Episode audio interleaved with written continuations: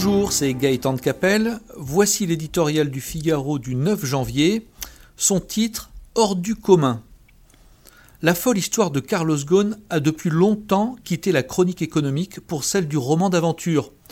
Depuis ce coup de tonnerre dans le ciel de Tokyo, un soir de novembre 2018, avec l'arrestation sensationnelle de celui qui était l'un des PDG les plus puissants du monde, jusqu'à cette fuite extravagante la veille du jour de l'an, dans une malle de musiciens, sous la protection d'une équipe d'anciens barbouzes, au nez et à la barbe des autorités japonaises, ce conte de Monte Cristo des temps modernes fascine et passionne le monde entier, et peut-être n'a-t-il pas encore livré tous ses secrets. Que l'histoire retiendra-t-elle de cette épopée? Que Carlos Ghosn a été un chef d'entreprise hors du commun à tout point de vue.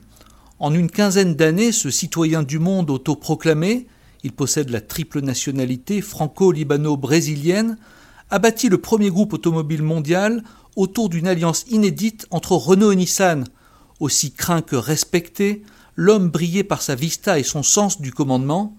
Le succès, souvent, est l'antichambre de la griserie. Au fil du temps, Carlos Ghosn s'est affranchi de tout complexe à l'égard du pouvoir et de l'argent, devenu ses deux moteurs, mais aussi son talon d'Achille lorsque le Japon, redoutant une mainmise des Français sur Nissan, est passé à l'offensive.